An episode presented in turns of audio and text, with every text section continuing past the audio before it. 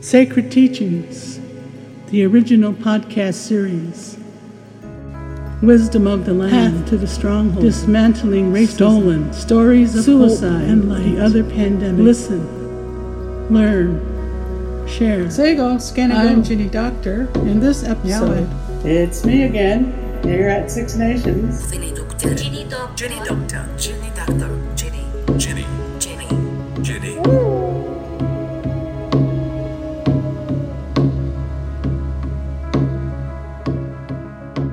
Hi, I'm Peter Downey, and welcome to episode three of the season of Ginny. I want to start by telling you a little story. I have a little story I want to tell you. I want to begin by telling you a story. Clearly, Ginny loved telling stories, and she was also a wonderful writer who could capture the essence of fleeting moments. So, this is a celebration of her storytelling and her great skill touching and moving hearts and minds with her words.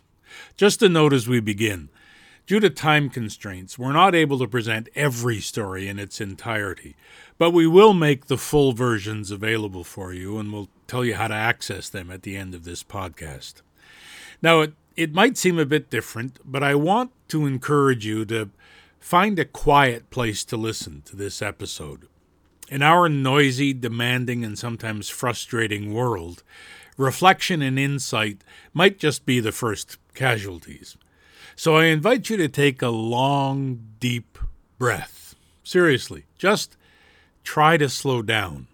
Find a cozy, quiet spot and let Ginny's wisdom and gratitude and spirit wash over you. On summer night, laying beneath the stars, watching and listening to the stories they would tell, the seven dancers telling us to never give up, the great bear telling us to be strong,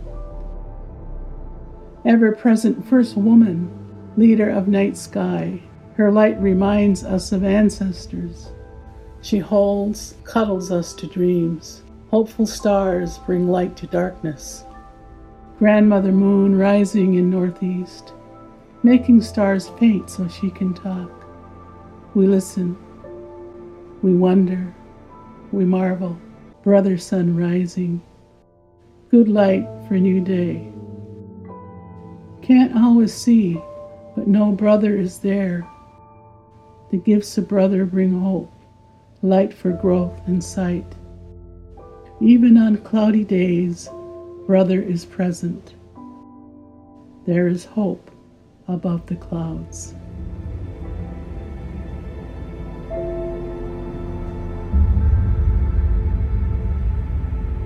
Ginny's writing and so much of her storytelling focused on hope above and below those clouds but also on resilience and the unbreakable connection to her ancestors and the lessons they offered. My grandfather was my spiritual person, the person I always went to for advice. I heard his voice coming from the porch. So I went out to the porch, and there he was. He was sitting with uh, some of our white corn, which is a very precious staple of our people.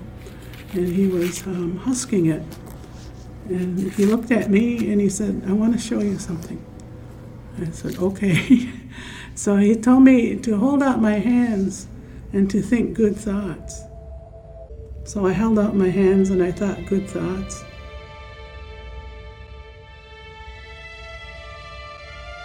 And my mouth dropped.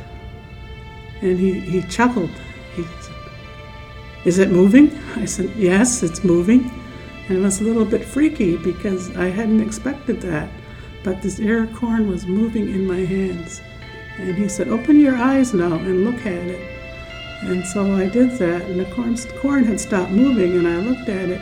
And he said, You see how it's not full? The cob is not full. There are kernels missing at the top. I said, Yeah, I can see that. And he says, That's because the world is coming to an end as we know it. So I said, Well, what can we do about it? And so I didn't have an answer. I said, I'm going to have to think about that. And he says, Yeah, well, think about it. The novelist Arundhati Roy once said that the writer is the midwife of understanding. Well, Ginny's writing reveals an insatiable curiosity about the world and people around her. She wanted to understand, and it was such a joyful search. And then she had an equal passion to share what she had discovered. That story of her grandfather certainly reveals the loving connection between them, but it also underlines, I think, something even more revealing and important, and that is the way Ginny could imagine the sacred links between Mother Earth and her ancestors. Listen to the river song. Be still and you'll hear it. It is calling us through the tumult, singing a song of healing. We look beyond the river, dream of things we never dreamt, but dreams of ancestors help us go on. Pick up that dream, share it, give it life. We are the people of the dreams of our ancestors. He sat in his hospital bed, looking out his window, watching the river, praying, singing in dawnlight. When I see the river, I see memories, so many memories. Isn't that beautiful? It's hard not to think of all the stories we're not going to hear, the writing that now will never find the page. Makes me grateful that at least we have these recordings. You know, Ginny wasn't always digging into the big, deep philosophical challenges of life. For example, she wrote a delightful story for children called The Adventures of Allie and Shane. Here's just a portion, read by Donna Bomberry. As they neared the forest, the ground turned red. The strawberries were ready. Little red heart shaped berries, but sweet and juicy. Allie and Shane ran to start picking. Auntie yelled, Wait! They stopped and looked at Auntie. Auntie said, We have to give thanks to the Creator before we pick. They both said, Why?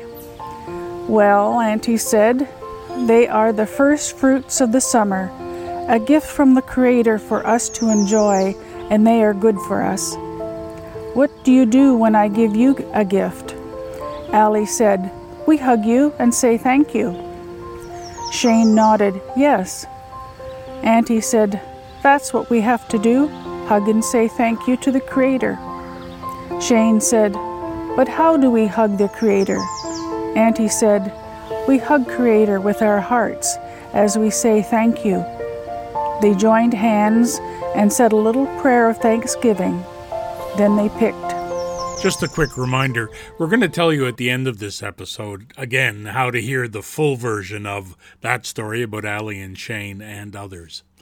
You know, for someone with the range of Ginny's adult intellect and serious responsibilities, she never lost contact with her inner child. This little story is called The Gifts of Summer on the Res. Hot days filled with green smells. Sit under the tree, look into the sky, watching clouds make faces. Run to the woods to climb trees, wade in the water, dig for clay to mold, then off to climb the hills Get to the top, then swing down on wild grapevines. Drink pure water from a hillside spring, while Jack in a pulpit watches. Wander the trails to Grandma's house, looking for lunch. She packs a basket and takes us back on the trail.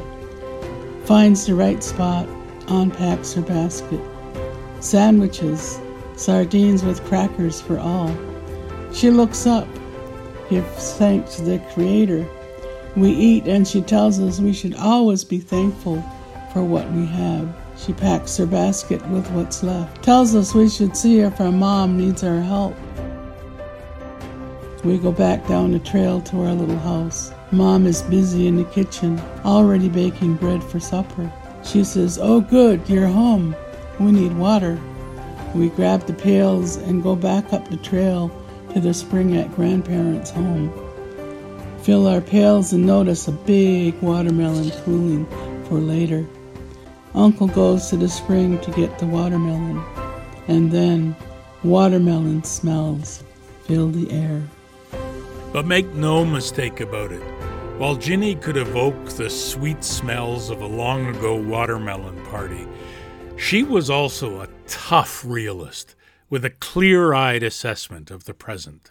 I think, you know, people just need to realize all of the losses that have impacted Indigenous people. You know, the loss of land, loss of culture, loss of language, uh, loss of innocence, you know, loss of self esteem, loss of integrity, a whole bunch of losses. And of course, there is personal loss. There was a time when I was sitting with my grandfather because he was dying. And it was a difficult time for me because I, I didn't want to see him go, but I knew he had to go. And I remember when he was actually in his last breath, I looked into his eyes and it, it, there was a green, kind of a green appearance to his eyes. And I knew it was time. And yes, he closed his eyes and took his last breath. And that was very sad for me, but it was also a good time for me too, because I knew he was going someplace that was good. So it was a sad time for the community as well. But anyway, I'm going to move forward now to being again on the Yukon River. And we were at a camp on an island 16 miles from Tanana. And two times we had a bear scare. There were bears there was a big bear, big brown bear around the camp. And we were on an island, but the, the bear could swim, so the bear came and was hungry and was looking for fish because we were cutting fish. And so the third time the bear came, the word went out shoot to kill. So there were several people who were called gunners, and they had uh, guns to protect the camp. And they ended up shooting the bear. Well, actually, they wounded it.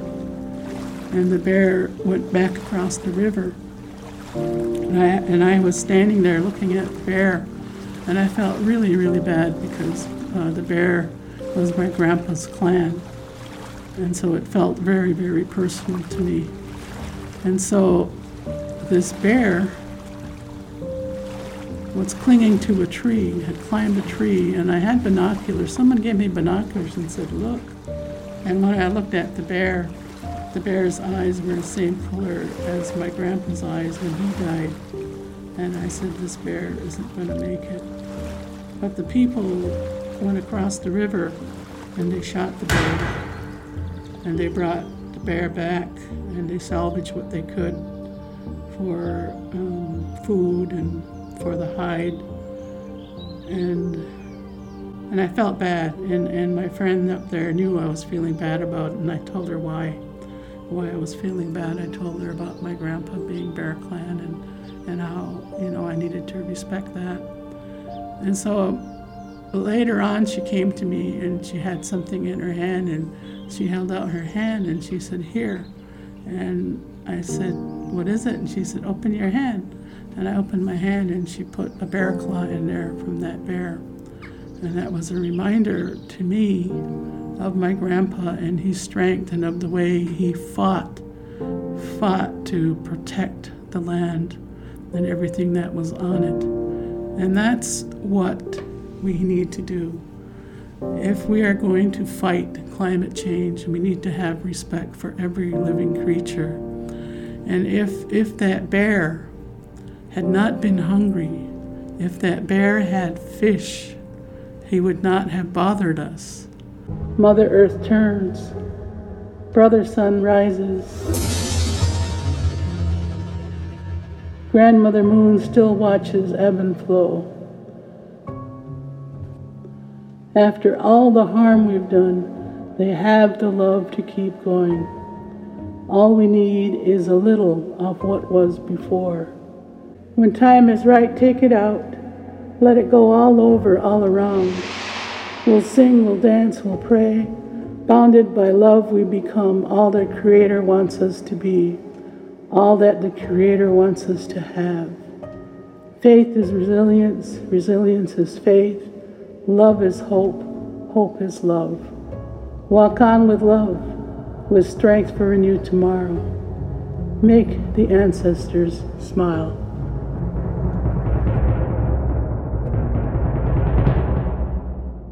Like the bear claw handed to Ginny, her stories and her poems now rest in our hands and hearts like precious gifts from a remarkable life.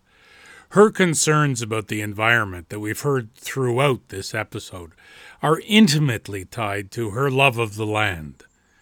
In episode 4, we're going to hear just how influential and deep and profound that connection was for Ginny. I'm Peter Downey. Thanks for listening. And as promised, the complete versions of some of Ginny's writings and poetry is also on the Sacred Teachings website.